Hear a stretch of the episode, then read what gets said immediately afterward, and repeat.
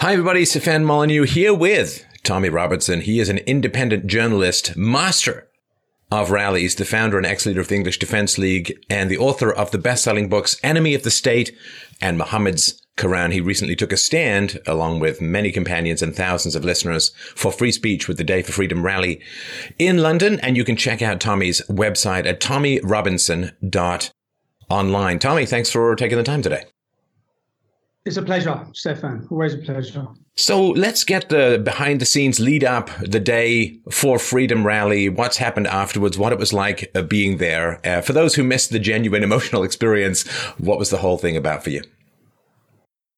It was about the erosion of our free speech. It was about the attack and what I'd say is the future. The future of removing certain voices and certain political opinions from whether it be Facebook, whether it be YouTube, whether it be Twitter. Well, uh, we froze there. No, that's right. Yeah, so that, that's what it was about. And what we see is we see government interference. And what I've watched for the last 12 months, I've watched where the government involved my name in the Darren Osborne terrorist trial, where in the opening of the trial, they, that, they the state lied. They said that I had sent him direct Twitter messages. Now, all of this, when I look at what they were doing, it was all a build up to remove me from Twitter. It was all to get the justification to remove me as a hate figure. Now, the, the new term which we see being used so often now is hate speech. No one can define what it is. No one can define what a hate figure is, but they're using it, and the and the pressure. For example, I've seen Labour politicians sitting with the CEOs of YouTube talking about my YouTube videos. So as I, I'm watching all of this happen, and I've seen where it's gone, I'm removed from Twitter. I see Facebook as next. I see many different many different people are being removed from these social media platforms, which they're bigger than just private businesses now. They're part and parcel of people's everyday life. They're where, where people find their news. So the idea is to remove us. That's what I've seen, and this was a demonstration all about that. It was all. It wasn't just about myself. It was about if we look across the globe, we look in America, we look in Canada, we look everywhere. This is happening. We see that. Yeah. So that, that that's mainly what it was about, and um, it was a, a stressful build up to it. It was, I can sit there now and say it was the most successful and biggest rally I've organised. It was a festival feeling. It was um, it was a moment, in fact, a moment that will live with me for the rest of my life. The success of being outside Theresa May's house. We've seen what's happened with Lauren Southern. We've seen Brittany Pettibone. We've seen the path our country's going down. And this was an opportunity for people to stand up and say, we're not part of it. We, we, we want to make a stand. Yeah, the question of hate speech, I mean, adding a negative word to the concept of free speech does not nullify free speech. And it's always struck me that all advancements in the human condition, Tommy, all advancements in morality are considered hateful by some. I mean, if you end slavery, then the people who own slaves and transport slaves and catch slaves, they all hate you. If you advance uh, the rights of certain groups, all of the people who profiting from the diminishment of those people's rights hate you. So the idea that hate has anything to do with truth. All new truths are hated. When they said that the sun, not the earth, was the center of the solar system, uh, people were hated for that perspective. Socrates was hated to the point where they put him to death. So the idea that calling in a tsunami of negative emotions somehow trumps reason and evidence and arguments and, and public declarations, it's very, very sad because adding the word hate to something is not an argument. And when I hear hate speech, all I hear is, I hate your speech. Okay, well, if you hate my speech, engage in debate. Prove me wrong. Bring better reason. Bring better evidence. Disprove me.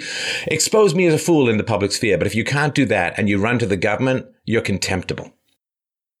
We see now that hate crimes simply mean if the person, so if, if I'm on a train and I look at someone and I look at them funny, if that person perceives it to be because of their race, their gender, their sexuality, their, their, their religion, that's a hate crime. I was I was actually arrested probably five years ago now, no, probably longer actually, six or seven years ago.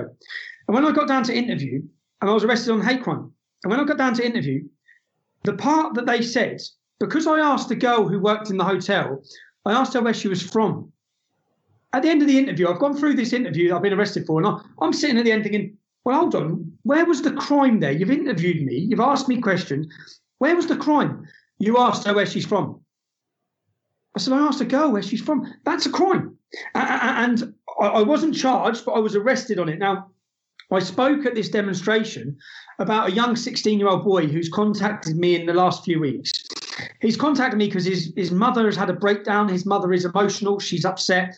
He he has spoke at Speaker's Corner, the land of the, the home of free speech, and he has debated a Muslim there, and he has incited no violence, but he's given facts about how Islam is violent, about about the history of Islam. Now, because of that, British counter-terrorism officials, as part of the prevent strategy, have visited his home. He's 16 years old. Now, imagine he's, not not broke the law. Imagine being a 16-year-old boy or being his mum, and counter-terrorism are in your house. You obviously think something massive's happened here. Something's bad. They're asking the boy, to, they justified their visit to his home on the fact they didn't like his opinions on Islam. Now, this is the scary thing because this isn't just, this is one boy that I'm talking about. There are eight a day, eight a day, I believe, in the UK that are receiving these sorts of visits. Now, what this is, this is government um, intimidation. It is scare tactics. And, and, I explained in, in my speech that the reason why this works, I'm in a group message with 20 other young lads. This 16 year old boy is one of the men in the group message. It's a football message, it's, it's a group message where people talk about football from around the country. Now, when he's put in counterterrorism have visited me, and he's put all the reasons why, and he's talking about how scared his mum is, that has a knock on effect to the other boys, to the other people who are watching who think, can't basically, you cannot talk about Islam. You can't because prevent, and, and what we see so often now is when government or our papers talk about uh, hate crime figures. They talk about the prevent strategy, which let's face it, the prevent strategy was brought in to stop Islamic terrorism and Islamic radicalization of children. But to even the numbers, any non Muslim child that speaks about Islam then gets a visit from the government prevent and the government prevent counterterrorism uh, organization. So then they, when you hear the figures, they'll say the rising number of far right referrals. Well, this 16 year old boy, who I'm going to interview next week, this 16 year old boy done nothing wrong, broke no law, and he's one of your prevent referrals because he gave his opinion on Islam, which our government don't like. So whether whether these tactics are to are, are purposely done to put fear in amongst the people so that you don't talk about these issues, or whether they're done just to get their numbers up. So then when they talk about counterterrorism, they can say 50% of all terrorist atrocities are now young white males. Whether that's the case, time will tell. But um, but yeah, we're going down a very slippery path in this country. But people are awake. That's the only satisfaction I get. People are awake. And I see that by the results of the demonstration. Well, and it's tragic for me. I was thinking about this, Tommy, like, because I grew up in London, and when I was a little kid, the IRA uh, and bombings and so on were a, big deal. There were some bombs set off, and I was told as a kid, you know, you go to uh, a bus shelter and you got to look for unattended bags and, and shopping bags and so on, and there was ample capacity to criticize the use of terrorism for political ends. Now, nobody said all Irish people. Nobody said all Irish people who wish to separate. It was a particular subset of people who felt that it was justified to use political violence in the pursuit of their, or to use violence in the pursuit of their political ends.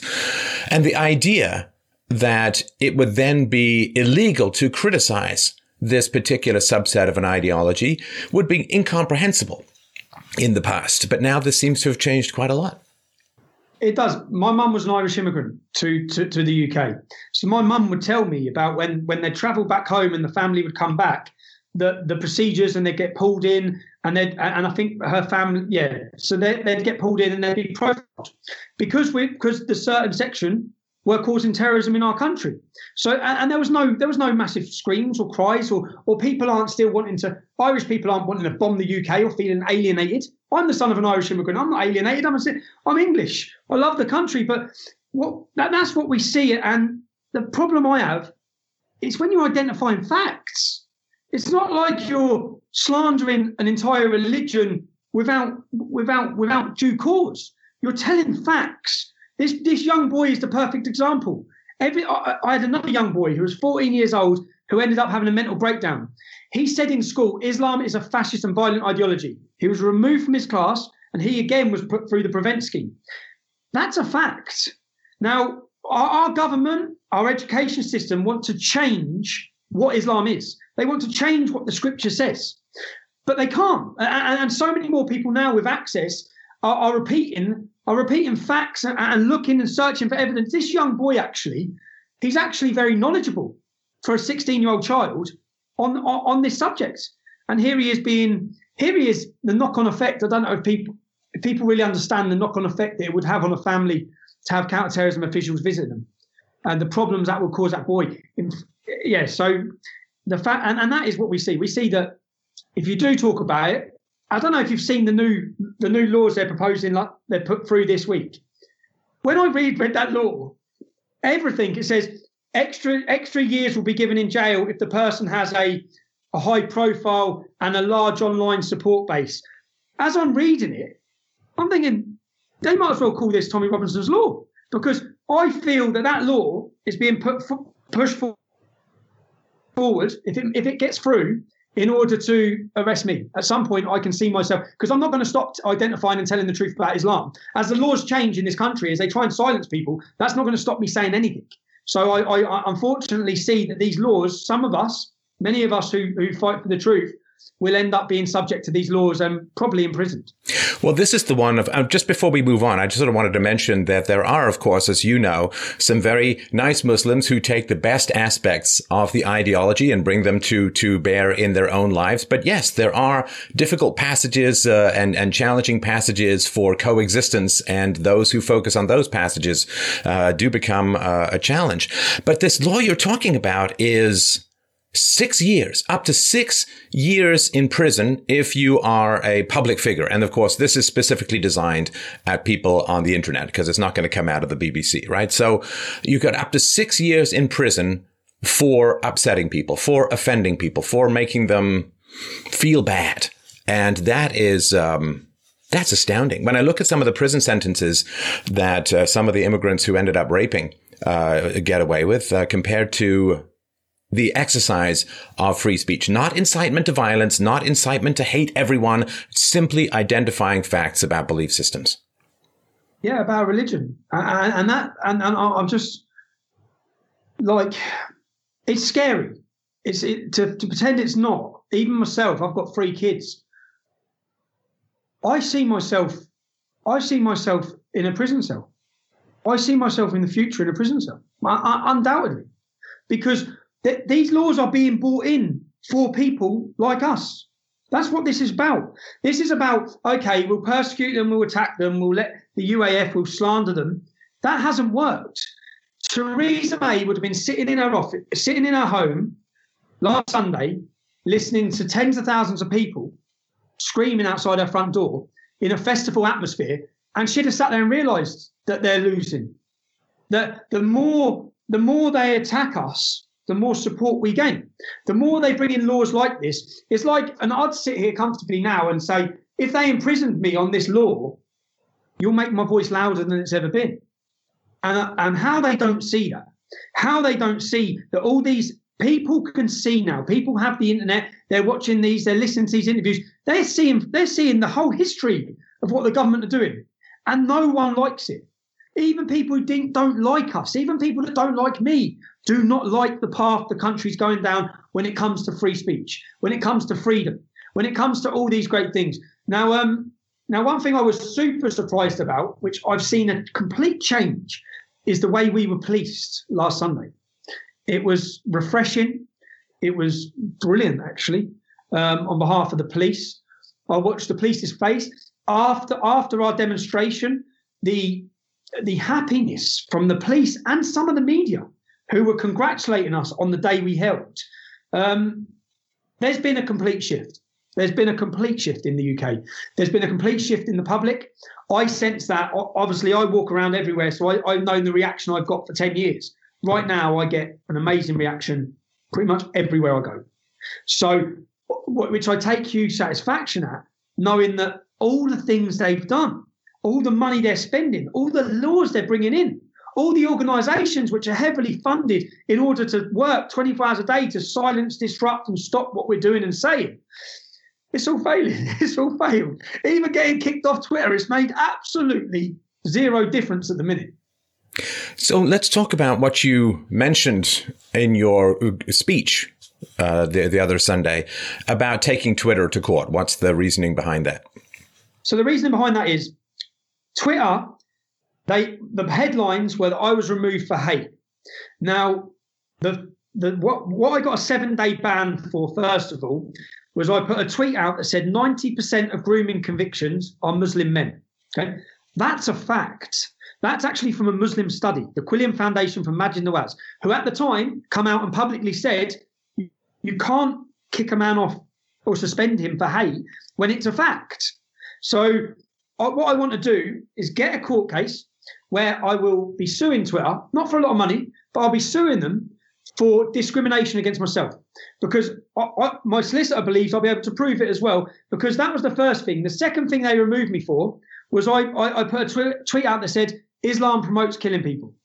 Now, if I have my day in court, I'll be able to summons Muslim after Muslim after Muslim who will justify and back up the factual statements that I made. Now, what that will prove, it won't get me my Twitter account back. What it will prove, and I hope it proves to everyone, that facts are now what's viewed as hate. So this is this isn't just really about Twitter because this hate, this word hate and hate speech laws, it goes further than Twitter. It's obviously Facebook, it's YouTube, it's everything eventually as the clampdown comes, but also our government, our government's angle and the headlines. So that that what I want to prove, which will be a costly a costly court case, and I don't think I'll get my Twitter account back, but I'm not bothered about that. I'm more bothered about proving in the public's eyes that he was removed for stating facts. Because at the minute, I was removed for hate. Well, I need to prove that facts are now hate in the in the eyes of the large businesses which are having the government influence. I want to prove that's what I want to prove in the court of law. It's going against my my deep held physiological beliefs. So my deep held beliefs against Islam, which they are my deep held beliefs, when when you compare that, which hopefully I'll be able to do in the court of law, I've got a I've got a father.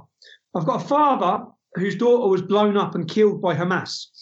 He's been tireless, tirelessly working to get Hamas removed from Twitter with zero success. Now, I want all of this to play out in a court of law. You remove me for stating a fact about grooming gang convictions. You will not remove a prescribed terrorist organisation who blew that man's daughter to pieces, who continue to use your platform for terrorism purposes. Yet you'll remove me. So I, I just what I know, what you know, what we know, I want the public to know in a played out court case that I will use to do that. It is a shocking thing when you sort of zoom out and look at the promise of diversity and multiculturalism, which was that, hey, we're going to get a lot of new perspectives in society. It's going to enrich everyone. We're going to get deeper and more meaningful conversations. What seems to be playing out in the UK in particular, Tommy, is well, we've got all these different groups in society now, and you can't criticize that group, and you can't upset this group, and you can't make this group mad, and you can't do this, and you could face up to six years in prison for, for upsetting people by stating, as you point out, uh, facts which can be empirically supported. So how is that the diversity that was promised? It seems that it was kind of like this bait and switch. Let's have a lot of diversity oh, now, now you might have to go to jail for, for criticizing groups. It's like, that's the exact opposite of what was promised. But I guess, you know, it's just another government program. When's it going to produce what it says it will? What, what I find so shocking, what I've been so surprised about, is how blatant they are and how they don't care. That's what I find. When they do something, I think, what? Everyone's going to watch this. Everyone's going to see what you're doing and they actually don't care at all. And they don't care because we don't scare them, we don't threaten them, they're not worried by our reactions. Um, until we organize ourselves politically, until we see a political revolution similar to what America saw, similar to what Italy just saw, similar to what other countries, similar to what Poland saw, Austria saw, those, but that same feeling that resulted in those political revolutions in those countries is bubbling in this country and it's bubbling. So I think Britain's primed. Britain is primed right now. The public are ready. The public are more ready than they've ever been to listen, hear, and talk about the threats we face, and to not be silenced. And um, that's what. That's why you can see that, that ever more encroachment on taking away our liberties with, with, with the laws they're implementing, because the government are scared and the government are worried. So they're worried and they're scared, and we scare them. We, we scare them, but not in the sense of that they'd fear violence or they'd fear terrorism or they'd fear anything that they can't deal with with imprisoning people or taking away their freedoms or liberties. Well, I just saw this survey across Europe that asked voters uh, what were the biggest two issues and country after country.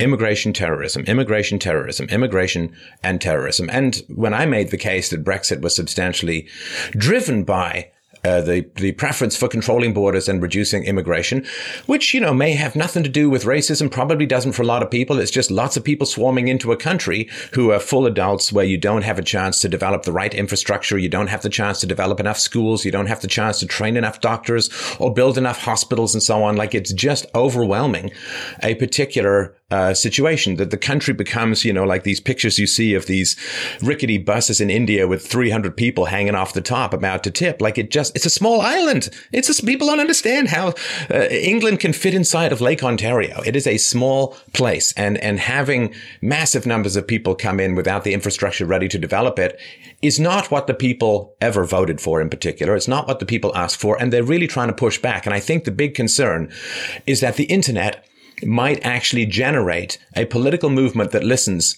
to the population.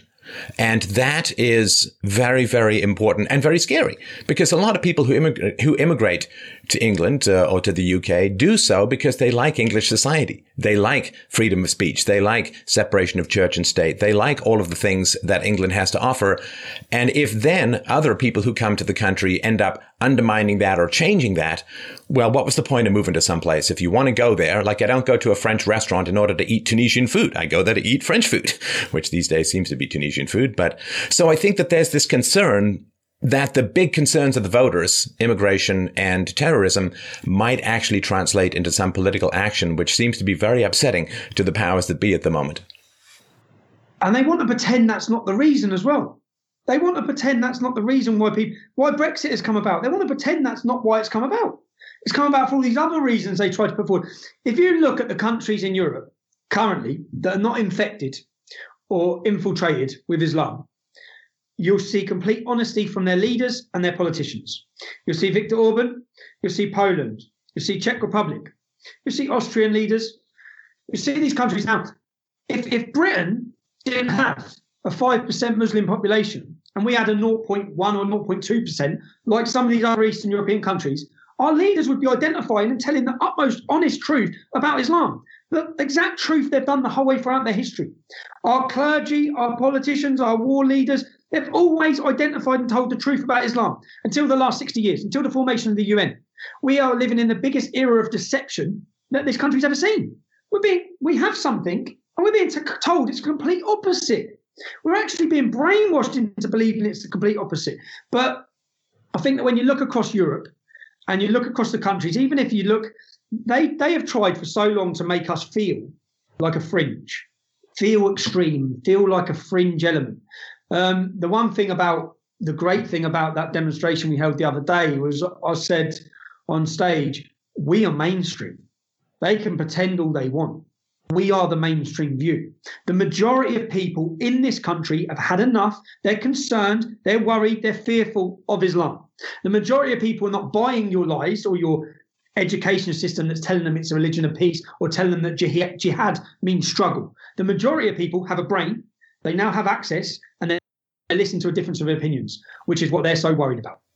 Well, and was, I think, entirely unanticipated when uh, all of this stuff began to occur in the post Second World War period in the 60s, uh, in particular, and in the 90s when the first hate speech laws began to emerge. I think they felt, well, we can control the narrative. And then, of course, the internet comes along, upsets that apple cart, and they're kind of, think, scrambling to control a narrative because, you know, everybody tells you when you're growing up, well, you see, the government represents the will of the people.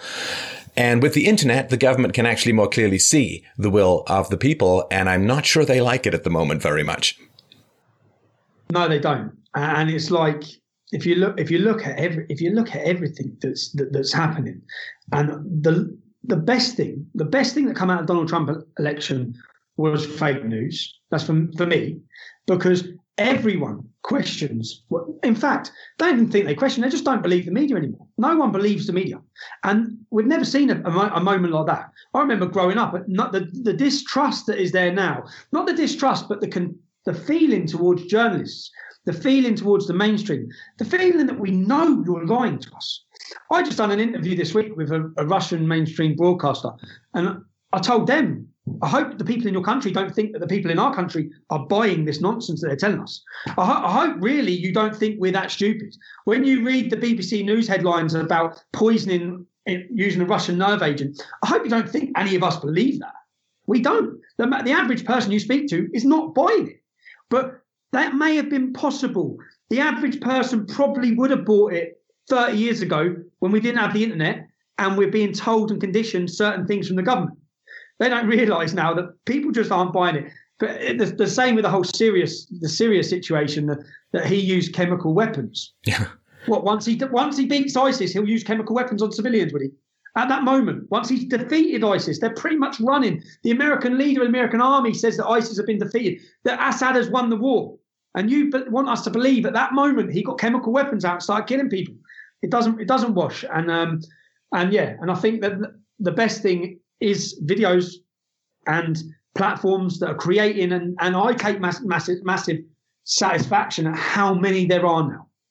I now watch so many different people so many different platforms. Uh, I met I, I, met someone today to interview who's just doing the same. So many more people. Whereas I'd say nine years ago, it was a pretty lonely place on this subject.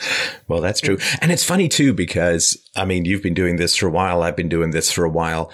And Tommy, I think that we are helping people to understand the nature of mainstream journalism and of the media.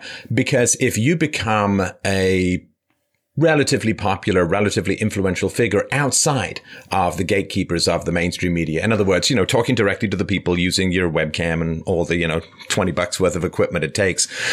Then what happens is the media wants to have a chat with you. you know how, how you, you have a really successful restaurant in a mafia neighborhood and the mafia wants to come by and have a little chat with you. Nice restaurant you got here. Be a terrible shame if something happened to it. hey, we'd love to help give you some publicity for your channel. Why don't we have a little chat? And you have a fairly cordial chat, which seems to go relatively well. And then you read this weird Halloween mask distorted article of what actually happened. You're like, oh, they're not my friends. they're not curious. They're not very nice people at all. And so when you become popular outside of the gatekeepers or you become popular saying things that the media doesn't like, you get a very, very clear view of the kind of people who run the media, their integrity, their honesty, their curiosity, their their basic decency.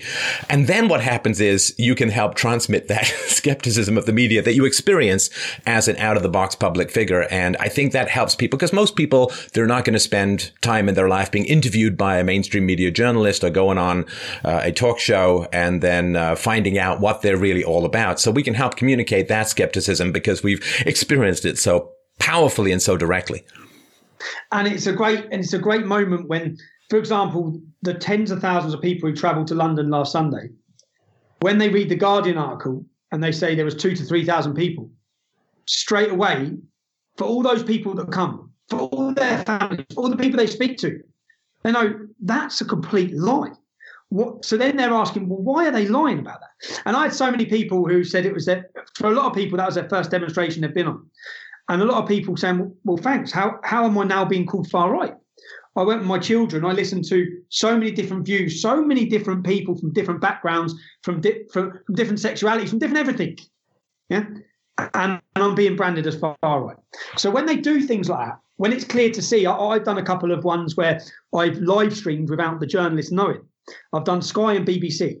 And oh my God. And as I'm sitting having a chat with him, he's actually tell, he's actually telling me that the problem is that I that I shouldn't tell everyone because it's too alarming. This is a BBC reporter.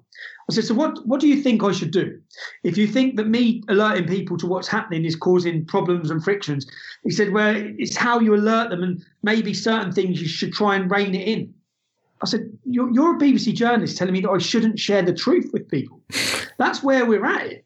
Uh, but that, but all that when these things are live for people to see, as I said, yeah, the internet's a great thing. It's a bad thing and a great thing. It's a great thing because it get, it helps us expose the journalists. And I have, do you know what? A journalist now, when they see me, I see them turning because they know I'm going to come up and start asking them questions. And it's the simple ability to ask them simple questions. I don't even have to try, I don't have to prepare. I just ask them a simple question. And I know by their reaction and the fact that they're unwilling to talk or answer and they try and walk away, that people at home can see themselves.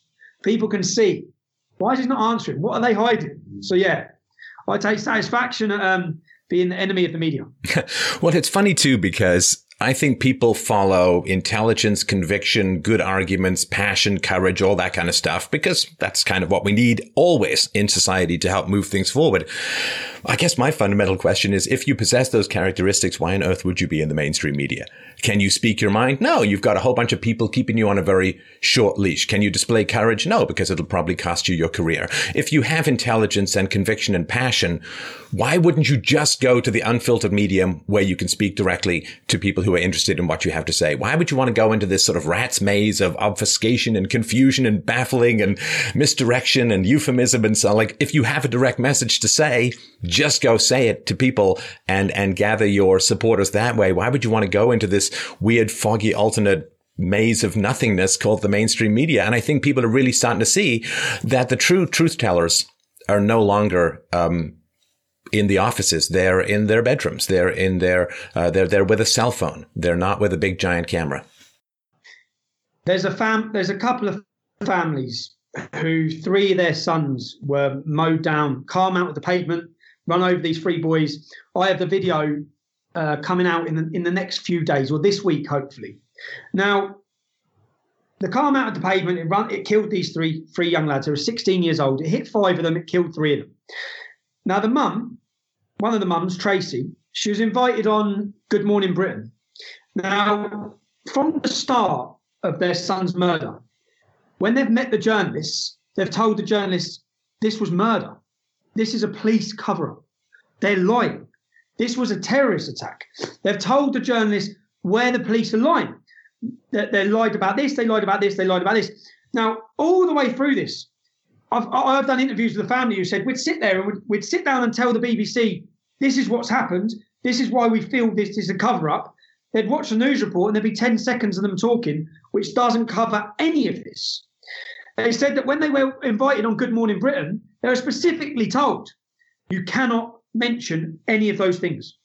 When they give a character, when, when they give a, a, I went to their court case where the man was convicted of dangerous driving. Yeah? I went to the court case and they had impact statements about the impact it had caused these three families to lose their sons. These fam- some of these 16 year old boys had sisters, four sisters, that and I sat, I cried my eyes out for a week on this case, man. And I sat and listened to the impact. And they they handed in their impact statements and they were okay, okayed by everybody. An hour before the court case, the, they've been given an impact statement where if this was the bit of paper, there's only two lines left. Everything else has got black markers through it. You can't say that. You can't say that. Can't say that. And, and she said, I can't say what impact it's caused me. This is my impact statement. You're actually trying to control absolutely everything. And when it got to her giving her impact statement, she went to try and tell them this is what's happened. And she was shut down. The court case stopped. So I've watched as not just they try and control the narrative, even when families, even when the police, and I, have I've investigated this case, the police have lied time and time and time again. When three young boys have been killed, and if you look at this is where the distrust comes. The more what, what, when I met with these mothers, and I still my heart feels for them now because they're never going to know. They, they will never know was it terrorism? Was it an accident? They will never know because an investigation was never done. No investigation was ever done. They will never get the answers to these questions. And the, what what, what Tra- Tracy, the mum, said to me, since I, since this happened to our sons, we've started looking online and we can't believe what we found. And when, when I explain, I explain this in the video we, we have coming out. Um, I say basically, when there was a, a house blew up in Barcelona, don't know if you remember it, a massive explosion. I've got the police statement from the time. The police say it was a drugs factory. Now, a number of days later, the owner of that house took a lorry and he run people over in Barcelona. He killed 14 and injured 67. In the back of his lorry was, was the bombs from the bomb factory, not drug factory, but the police report, the police report, the media, everything said drug factory. Yeah. Now, three, four months ago, a house blew up in Leicester, in England. Now, the police report, which is all the newspapers report, said alcohol factory. Five people were killed in the flat above. Yeah, it was it was a shop. It was a Muslim-owned shop. The five names of the people who have been charged with manslaughter because it was an alcohol factory were Mohammed, blah blah blah blah blah, Muslim names. Now, what I what I try and make out of this video is no one believes you. When you lied and said it was a drug factory when it wasn't, it was a bomb factory. You've said it was an alcohol factory. Was it? You've said well, isn't isn't alcohol banned in Islamic uh, teaching? Wouldn't that be a bit of a contradiction? We, we, we had we had a, a car mount the pavement in Scotland and run over children. Within 30 minutes, the police put out a statement appealing for the car because they don't know who it was, but saying it wasn't terrorism. But you can't know that because you don't know who was driving the car. Now, th- th- this car that mounted the pavement and murdered these three boys within 30 minutes, which the, the fact all the when the when the when the mothers have asked the police, how come you said it wasn't terrorism when you hadn't investigated anything? The driver was in a coma. Our boys was, were dead and dying, and you put out a statement in the media saying it wasn't terrorism. How come? And police would say, "Oh, we're sorry about that. We're sorry about that." And so I I feel so much for these family because the amount of the amount of lies they're reading. They're reading about Telford. They're reading about Rotherham. They're reading about everything. They're seeing the lengths the police and government go to to hide and suppress this, which in turn has completely convinced them that their children were murdered in a terrorist attack. That is a complete cover up. And you have no and they have no reason not to believe that because of the lies that they've been told. They've been told that, that when, when, when their children were murdered, they got told that the driver was born in the UK. They get to the court trial and find out he comes to the UK eight years ago. These little lies, why? Why have you lied to us? When, when someone's son's been murdered or killed in, a, in an accident or a murder, the police have to be should be super careful about how they treat those families and and the contempt and the disgusting treatment of these families. When you see our video, it, it's actually I tried to introduce them on stage at our talk. I couldn't. I couldn't talk because I, I was welling up, even thinking about what they're going through, gone through, and the lies and the question of have there been another terrorist 10 terrorist attacks last year? Have there? Have we been told the truth? Does anyone believe what happened at, happened at grenfell? No one. This this this environment that's been created not by us by their by hillsborough by telford by rotherham by all of your lies all of your lies all of your cover-ups. You've now created an environment where we don't trust you. The public do not trust you. They do not believe you. They do not believe the media. That's a dangerous environment. It's a dangerous environment, and it's a and that you will end up with so many families like the the families I've, I've, I've done this most recent video with, who will never know, and it's it's gut wrenching. It's gut wrenching that uh, that the, the, the, the questions that the answers they want quest, the questions they want answers for. There was no investigation into their son's murder. They literally road traffic, right sound, open the road again two hours later. And, and and and then the family, the family have then gone and done their own investigation. The passenger of the car, I'm not going to, I don't say his name in the video, but he's a Muslim lad who was in the car as well. They they left the boys dying on the floor. Now, after 10 minutes to research into him, to go through his social media profile, the, the families found out that he talks about Islam, terrorism, Palestine, me, how I should be, how I should be removed, um, all all of these things. So then, when the family contact the police and say, "Have you gone through the profiles of these two men? Have you looked in?" They said, "Why would we? Why would we have? Because our three sons are dead.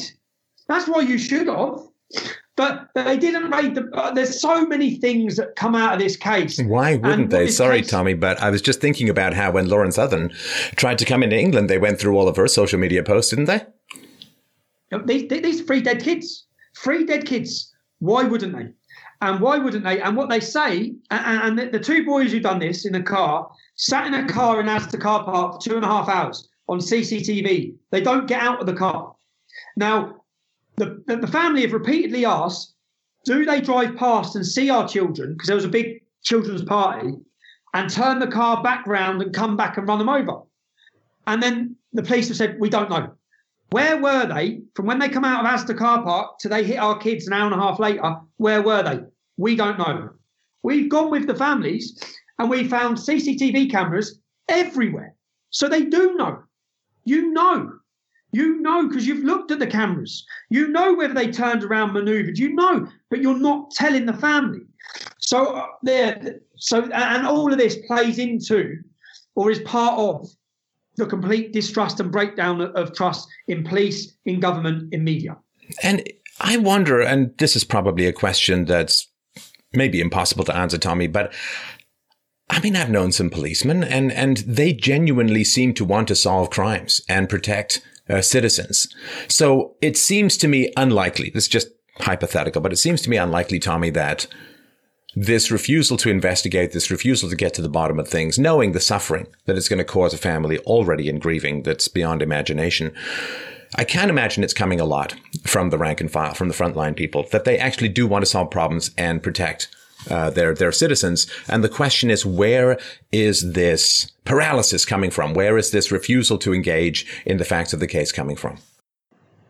Well, Katie Hopkins, I believe, put a message out last week saying if you're a police officer, in the last few weeks, if you're a police officer and you're being told to do your job a certain way and there's difficulties, get in contact. And she was inundated, inundated with police officers. The rank and file police officers I meet are all very sympathetic to what's happening. Um, I've had them before. In fact, I don't know if you saw the video where I was with my children in Cambridge and the police come in to, I'm, I'm out with my children i'm in a i'm in a restaurant and the police come in and say leave the, you, you have to leave the city. And i said what? And I'm, I'm, like what are you talking about? Leave the city now or we'll arrest you. I said what for? I haven't done anything. I'm, I'm with my kids. And they said if you don't leave the city now we're going to arrest you.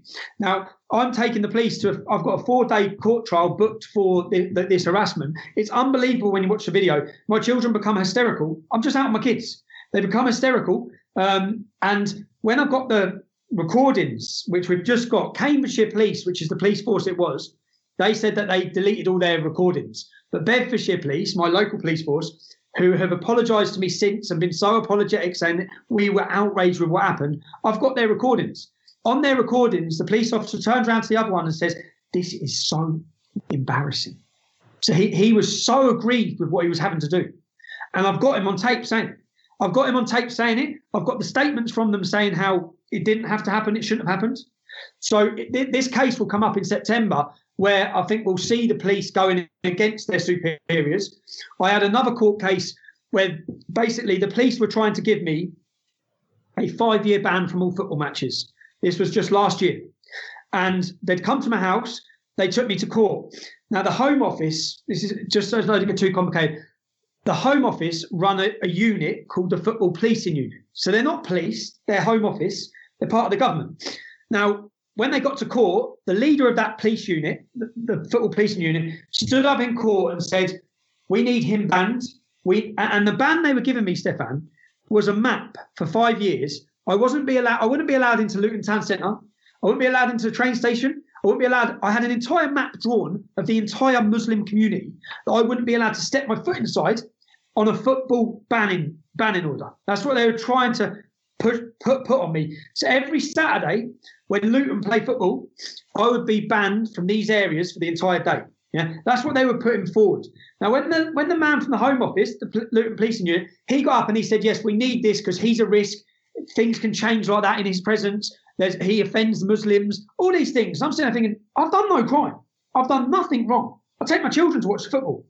Now, and when my when my when my barrister asked him, who is who's pushing this this this court case, and he said Bedfordshire Police.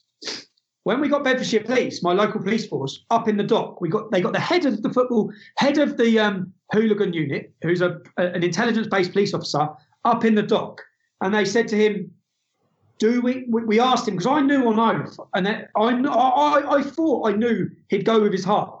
And he was asked, does do we need to, to ban Tommy Robinson? Is he a risk for your police? And he said, no. And the whole court just went silent. And he said, okay, so what are we doing here? Have you, and bearing in mind the head of the policing unit has just lied on oath. He said that Bedfordshire Police were bringing this court case against us. So then they asked the lead officer from Bedfordshire Police, why are we here? He said, we've been forced to do this. And then the judge straight away just said, whoa, stop the case. And if you look at the judge's summing up, what went out in the papers, the judge said this was cagey, dishonest, um, a case brought against it, me because it wasn't brought against me by the police. This was the policing football policing unit who are the Home Office. They're the government. Now he went against them, and this is all going to play out in my next court case in September, which again they've given us costs of 45. But this is what they tried to do to stop you doing it, because in this court case, I've got both. I've got the fact that the the man lied on oath and said that it was Bedfordshire Police. It wasn't. All of this is going to be played out again. So the rank and file police officer, that police officer, when he stood up and and said no, he's not a risk, restored my faith in police because I just expected everything to be a stitch up. He went, he put, he really put his, his job, his reputation on the line to tell the truth. And I think so many police now, I see by the reaction I get, I see by the, by the, re, the reaction of the police officers who we worked with in the build up for the London demonstration, a lot of them are feeling it as well. A lot of them are feeling it as well. And a lot of them are not happy with what how they're being told to police things, whether it's common purpose, whatever reasons, whether they're scared. After Stephen Lawrence was murdered, there was institutional racism in the Metropolitan Police Force. Yeah, that was proven. Now, the full 360, that it's just gone so far that now there's institutional racism in the police force, but it's aimed at us. And they've, they've, they've tried to try to level out a problem that they had but they've gone full 360. And every police officer is constantly scared because their career, their career, if they get a black mark into their name for racism or anything like that, then um, it could be detrimental to the progression of their career. So I, I think that the police are a lot of the time I complain about the police, but I always make a point of saying it's not the rank and file. This is political policing. The rank and file hands, their hands are tied behind their back a lot of the time. They're being forced to do things and police things in a way they don't like.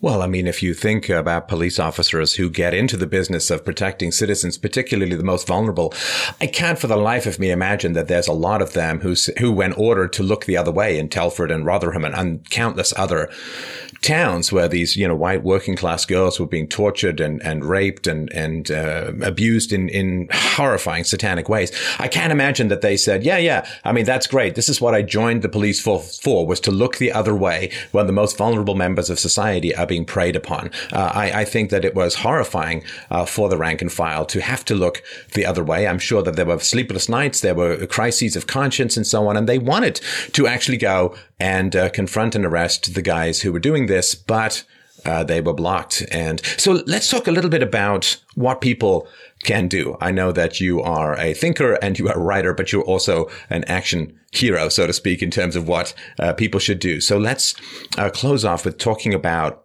people in the UK who are concerned about this. And I think this is a constant topic on people's minds. So, and what is it that you would like to see happen in the UK to begin to turn some of these uh, misdirections around? The biggest thing, I don't blame people. You know, people who say, I get people come up to me every day, say, I follow everything you do, but I can't like you. I can't share it because I've got this job or that job or it will upset these people. I think the moment will come when that will all turn, when it becomes so acceptable. And the, what people can do, I, I, understand people who are, I understand people because I was that person. Remember, I wore a mask and used a, diff, a, a, fake name. I wasn't ready to do this. I didn't want to do this. I was scared to do this. I, I was one of those people. I think people need to understand now that the common feeling, the, the feeling amongst people and, and, and the general perception from the British public you can talk about Islam. You can identify the problems. All, I, all I'd say if people can play their part, even if it's just sharing a video, even if it's just sending it to your email list, everyone has a role to play. Some people are going to have a more pivotal role. Some people have already put themselves out there. Um, my issue would be if you're, or my, my tactics have been the whole time, if you're morally right, if what you're doing is morally right, even when I broke the law and I've known I'm breaking the law, even when I went to America and I illegally entered America, I thought if I'm morally right in what I'm doing, if the reason for me doing this, then do it. And that's uh, and that, that's like now if they bring in a new law that says you can't speak you, you, this new law, I'll break it straight away. I'll break it on a platform that the whole world can see. because um, any law that infringes and stops us telling the truth must be broken, must be challenged. And uh, yeah, but that's what I'd say. People can play their role, and don't be afraid. Don't be afraid when anyone who comes to our demonstration last Sunday. Organize. We want to organise another demonstration. I want to organise a Trump welcoming. I'm in the early stages now of talking with my, t- with my team about it.